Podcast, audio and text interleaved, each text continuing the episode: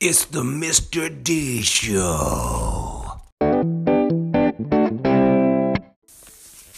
Hey, everybody, it's Mr. D, and day one is in the books. I don't know if anyone else is like me, but it doesn't matter how many first days of school I've had, and I'm 38 years old, so that means I've had quite a few.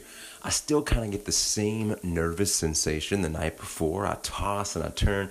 I can't hardly sleep. I worry about how my hair looks, my outfit. I want to make sure everything's just right. And then finally the day comes and usually everything is quite all right. And that was definitely the case today. We had a great first day of school. I got to meet 115 amazing young adult eighth graders that I'll be fortunate enough to work with throughout the course of the year. Because today was day one, and tomorrow, of course, is day two, and Friday is day three.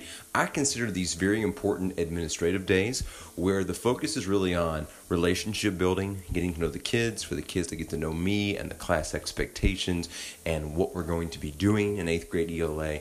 And then, of course, getting our materials together, getting everything ready to go uh, for Monday when we go for real realsies and that's going to, of course, take place uh, this coming Monday, August the 20th. So for today, day one, I'd love to focus on the kids, finding out more about them, what they expect from me, what they're into, what they're like, what their school experience has been to this point, and they do that through a student database sheet.